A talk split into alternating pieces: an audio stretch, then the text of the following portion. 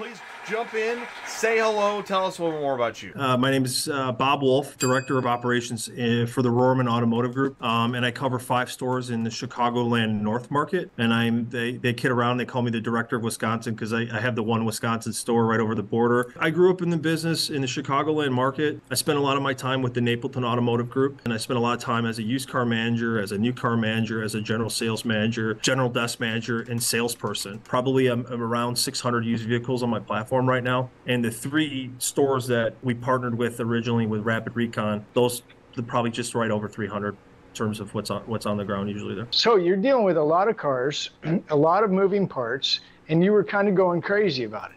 You're having some problems or, or some trying to figure out a better way to do it. Is that is that what you said? the three stores I called the Arctic Circle. It's it's the farthest realm of the of the Rohrman Automotive Group, which spans Indiana, Illinois, and the one lone store in Wisconsin. The three stores up in the, I call it the far north, they consist of a Nissan store that is a newer point uh, historically and moved its market location years ago and a, a, Volkswagen store that you know obviously Volkswagen uh, it's a it's a great brand. It, they're growing. We're super excited about what Volkswagen's doing but historically for us it was a challenging store and then we have a, a, Hyundai store up here in Gurnee. All those stores collectively didn't really have a great process for for managing recon. We had our cars coming from Volkswagen and Hyundai, which is about 20 miles, uh, 15 miles south of Kenosha Nissan, going into Kenosha to do light body work, PDR, ding dent, tires, headlight uh, restoration, photos. We have a photo booth up there uh, in detail. And so, really, to manage the workflow,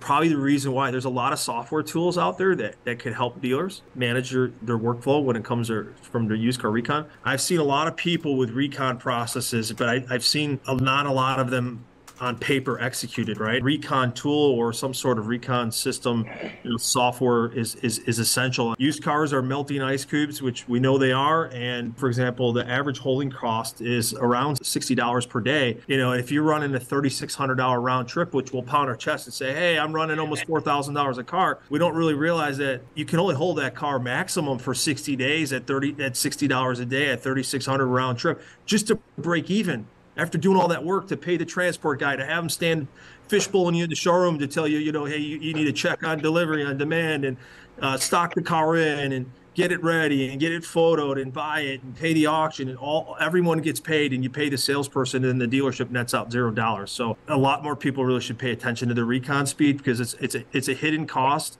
It's a hidden fee. It's like going to a having a brokerage house and they're charging you two three percent to manage your money and telling you did a great job because you got you know a five percent return, but you really you don't really have much left. It sounds like sixty days might be the kind of the industry standard or average. Is that fair or not fair?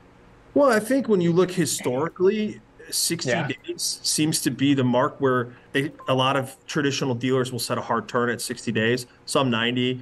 Um, but maybe that is where it came from, from sort of NADA guidance at 60 days. But you know, do the math. I mean, if you're around, if you if you're not making 3,600 a car, and you're running 2,500 a car, and you're and you get to your holding cost is 60 dollars a day, you're losing money well before 60 days. Does the 60 day clock start when the check is written for the car? That's my yeah. first question. So uh, Dennis calls this time to line or rapid recon. Uh, they, they call it time to line. And I think I talked to so many car guys and they all just want to sort of like, well, it doesn't start until it gets off the transport truck. That's really when well, how old it is. And, and you can go round and round and round and this be here. You put money on it, the money is rotting, it's depreciating. It's starting from the minute you put the dollars on the transaction. So I think you know, you start talking about time to line. That's Dennis's most important KPI. I mean, there's nothing really truer than that. How long does it take me to put money on a car and get it enti- entirely through its process and on the front line to sell it? The carrier is focused on cost of insurance, cost of the truck, cost of the trailer. Your holding cost is the cost of holding that vehicle. That's why at that mm-hmm. 60 day point, if it hasn't moved, now you're just you're throwing good money after bad. One way or another, we need to move this. Yeah, if thirty six hundred dollars is is is your round trip on a used car, meaning front and back, meaning front end gross profit over your costs and finance profit, raw gross. We're not even talking. You know that that's your profit, thirty six hundred dollars and you're in 30 days, you know, that's that's $1,800. So if you're running $2,000 a car in 30 days, you're breaking even essentially. So You you 60 days may be too long. This money that we're talking about is typically attached to, associated with what I believe car dealers call a floor plan. Is that right or wrong, or so, where am so I at there? We're talking about used cars, and, and most car dealers um, have a floor plan on used vehicles. Some some dealers pay cash for their vehicles, but you know you have a you know your lot holds X amount of cars, and that space is worth worth X amount of dollars. And so when you talk about, you know, holding costs, you're talking about your overhead and your expense. Your personnel expense is heavily tied into that number, and then and then your and then your depreciation. If you are floor planning your cars and you have that interest factor, that that overhead to factor in, and even if you don't, if you pay cash for your cars, you have an opportunity cost that you're losing by holding on to a spot or holding on a car way too long. So I think the opportunity cost is big to me. As We were talking about Vehlo and Rapid Recon and how this, you know, the restructuring, what you're all working on.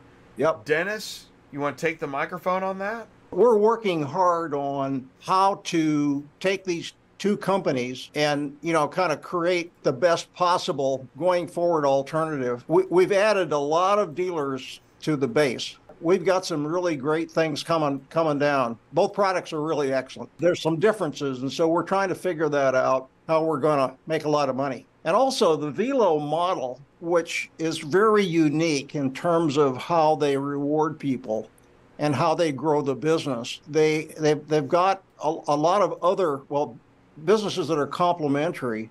So what's really cool about this is we're going to be we're going to have some solutions that bridge fixed and variable and nobody's got anything like it. So that's super exciting. There's one technician, he's going to be working on Bob and Susie's car, changing the brakes, doing the oil change, maybe putting the new transmission rear end in it.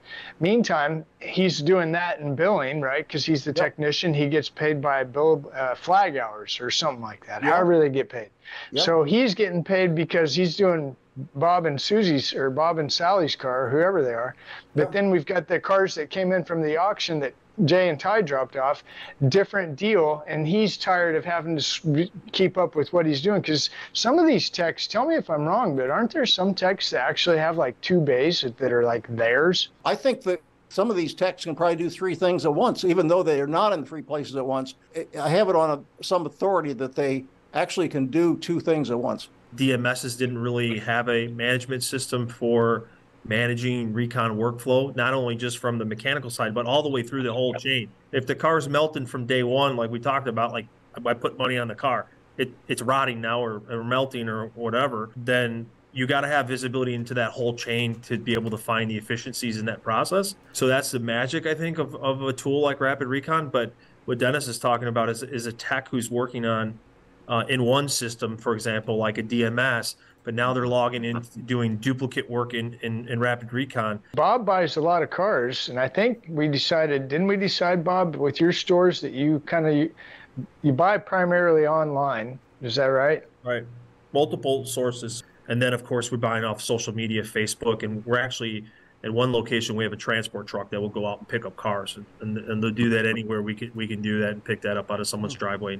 and cut them a check so you you probably remember the days where you didn't you you only sourced your inventory from three places. That was auction on Tuesday, auction on Wednesday, auction on Thursday. Yeah, and those interviews with those, if you're interviewing somebody and that's your strategy. Today's dealer is buying cars maybe from an auction, and it's if he is, it's going primarily going to be online, and it's going to be probably not the same auction every day, every week, every month, every year. It's going to be where I got where I can find the car. Like, oh, I think about Sky Hallman, one auction view. You know, I want to buy all Camrys, huh? Uh, depending on the day of the week, he's one of our best buyers, um, and who you talk to. But uh, he, I, I, would say overall, he's he's really pretty good for an outside buyer.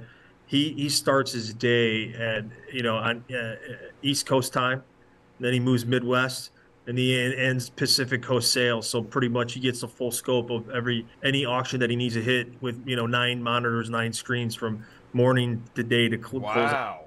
So um, yeah. you're talking about. I want to see that in action. Vehicle, vehicle, you know? Vehicles can come from anywhere. Now you're buying off Facebook. You're buying out of the service drive, the lane. You're you're even doing that to the point where you're bringing a comp, paying somebody to come in and teach your sales guys how to appraise a car in the lane and buy it. Yeah, or have a strategy. A lot of times it's just who's who's your guy doing that? Like I talked to so many of my deal my, my dealers and they're like, yeah, we have a strategy. We're buying from the drive. I'm like, well, how do you do it? Well, this guy does it one day sometimes, and we do it. I'm like, hey, did you know you can go here and push a button and see all your cars in an equity position over the next 12 months? And man, we can send them an email, we can send them a text, we can call them, we, we know when they're in the drive. Are, are we are we working this?